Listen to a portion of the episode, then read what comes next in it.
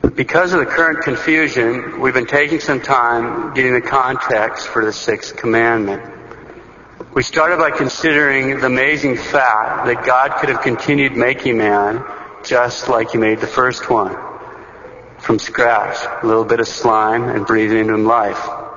He could have done that, but he didn't. Instead, God decided to share some of his creative power. And so he blessed man and woman and made them the joint guardians of this incredible holy power. The power of cooperating with him in bringing forth new immortal beings, babies. Now precisely because this power of bringing forth new immortal beings, little babies, precisely because it's so incredible, it's so important, it's so holy, God gave man another power, a special virtue meant to protect and defend that creative power, and that protective power is called holy purity. It gives men the ability to remain chaste in thought, word, and deed. And then, in order to protect holy purity, God gave man another power called modesty, which is a moral virtue that guards purity by giving man the ability to practice due measure in his actions and in his dress. We can get a faint glimpse of how important the great creative power is in the eyes of God when we think about that. That here he gives man creative power, then he surrounds it with the virtue of holy purity, and then he surrounds that with holy modesty. Now, not only did he do that, but then he wrapped all that up inside the boundaries of a very blessed and holy state in life. A state of life so blessed that in the case of a baptized man and woman, he's raised it to the level of a sacrament, and that's holy marriage, holy matrimony. Okay, today let's take a quick look at that state, the state of marriage. But before we do that, let's keep a firm principle, our first principle, firmly in mind. Marriage is a creature. God created it. He created it, and He makes the rules. And because it's a creature made by God, its essential nature can't be changed. As the great Pope Pius XI stated in his encyclical on Christian marriage, quote, let it be repeated as an immutable and inviolable fundamental doctrine that marriage was not instituted by man, but by God. The laws made to strengthen and confirm and elevated were not made by man, but by God. Therefore, these laws cannot be subject to any human decrees or to any contrary agreement, even of the spouses themselves. This is the doctrine of Holy Scripture. This is the constant tradition of the Universal Church. This is the solemn definition of the Sacred Council of Trent. Close quote, Pope Pius XI. Marriage and the laws of marriage cannot be subject to any human decrees or to any contrary agreement, even of the spouses themselves. Unfortunately, this may be a newsflash for some of the legal geniuses out east. The obvious question is then, what is marriage? For the sake of time, we'll follow Frank Sheed quite closely here. Marriage is a contract that results in a relationship. It's a contract that results in a relationship. A man and a woman are free to marry or to not marry. But if they make the agreement to marry, then God attaches certain consequences to their act. To this particular free choice of a man and a woman, God has attached the consequence that a real relationship comes into being. They have stated their will to be man and wife. God takes them at their word and makes them so. The man and the woman make the agreement to marry. God makes the marriage. They're husband and wife by their own consent, but by his act, alright? They're now related to each other closer than a brother to a sister or a father to his son in a relationship made directly by the Almighty God. As our Lord stated, they are no longer two, but one flesh. God alone can bring a marriage into being. God alone lays down the conditions by which it can cease to be. Once the relationship exists, the party can't alter the conditions. nor can the state, nor can the church. Now it's also important to realize that once the relationship has come into being, the contract has done its work. It produced the relationship of marriage, and the parties are now governed in their common life not by the contract which they made, but by the relationship which God made in ratification of their contract. So much for Frank Sheed. So we've seen that the marriage is a contract that results in a relationship. If a man and a woman freely make this contract, then God makes the relationship. They consented to be a man and wife, and God made them so. Okay. Now given all that, let's spend some time then looking at both the marriage contract and the relationship that results from that contract. Now we'll limit ourselves to speaking about marriage at the natural level. In other words, what we're saying are true for all marriages. Whether or not they're baptized has nothing to do with what we're going to speak right here. That has to do with grace, but not about these principles. Okay, first, what's the marriage contract? The contract which a man and woman make, the contract which they both consent to in order to enter into the relationship of marriage is very clear. Here's a traditional description of the marriage contract. A man and a woman give and accept exclusive and perpetual rights for acts which of themselves are suitable for the generation of children. A man and a woman give and accept an exclusive and perpetual right for acts which are of themselves suitable for the generation of children. That's the marriage contract. If it's properly made, validly made, the contract results in the relationship known as marriage. Let's take a moment to consider this contract. Both the man and the woman agree to the contract. That's why weddings work the way they do. You have two witnesses on the contract. We usually call them the best man and the maid of honor.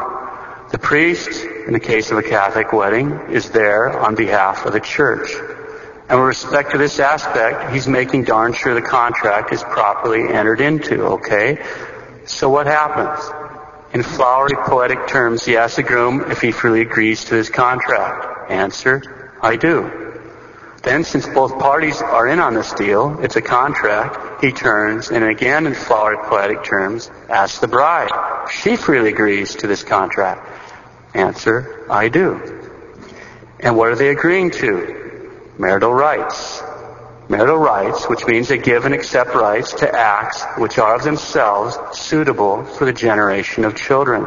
In other words, they have just been given not only God's permission, but His actual blessing to use that great creative power. They may use that power on the condition that the acts are of themselves suitable for the generation of children. On the condition that the rights are exclusive. That means that the partner yields those rights exclusively to the other partner that shows the unity of this relationship. And on the condition that each partner yields those rights perpetually, that shows the indissolubility of that relationship. Okay, quick review. We asked what's a marriage contract? We saw that it meant a man and a woman give and accept an exclusive and perpetual right for acts which of themselves are suitable for the generation of children. That's the marriage contract. We've seen that if it's properly or validly made, this contract between a man and a woman, it results in a relationship which is made by God, and that relationship we call marriage. It's important to note that if the couple did not make a valid contract, then the relationship did not come into being. In other words, they weren't actually married. Well, our so-called legal system might call it a marriage, but calling something a marriage doesn't make it a marriage in the eyes of God. Marriage is what it is.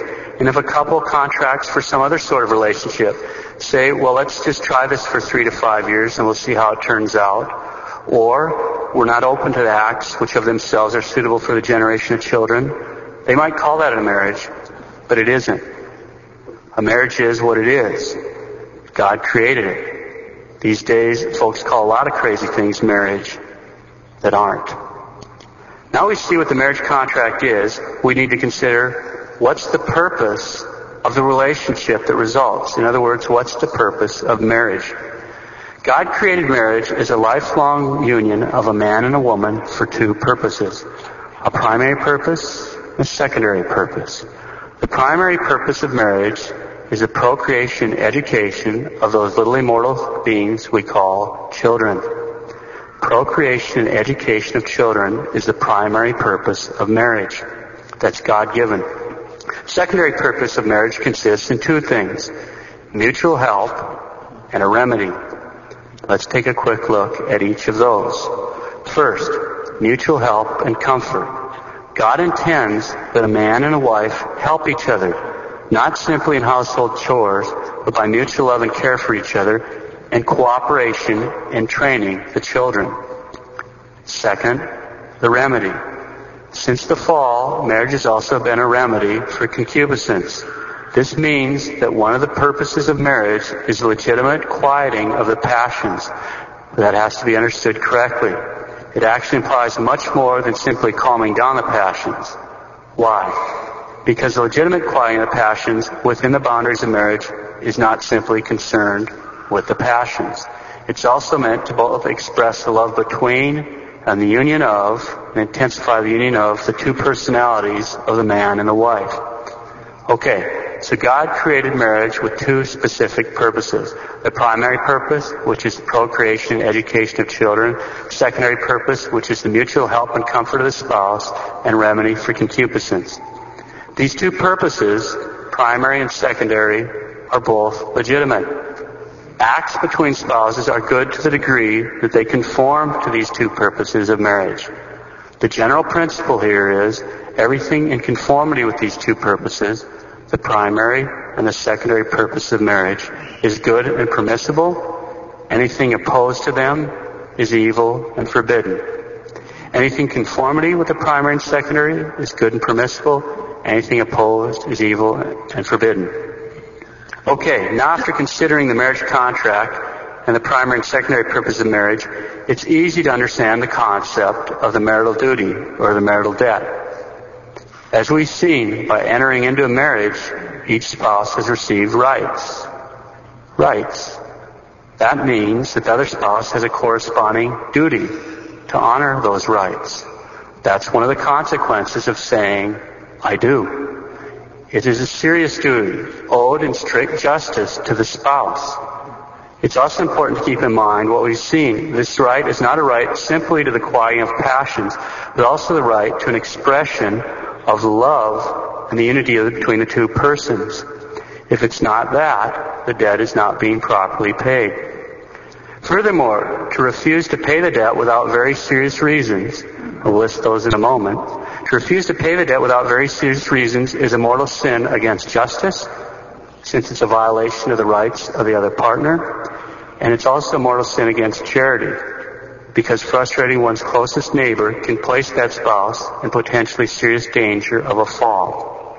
Refusal without serious reasons is a mortal sin against justice and a mortal sin against charity. It's not in conformity with either the primary or the secondary purposes of marriage.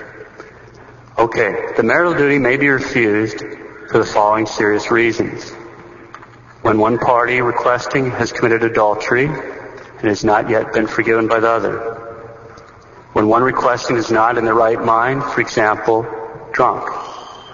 When there's a real danger of causing miscarriage.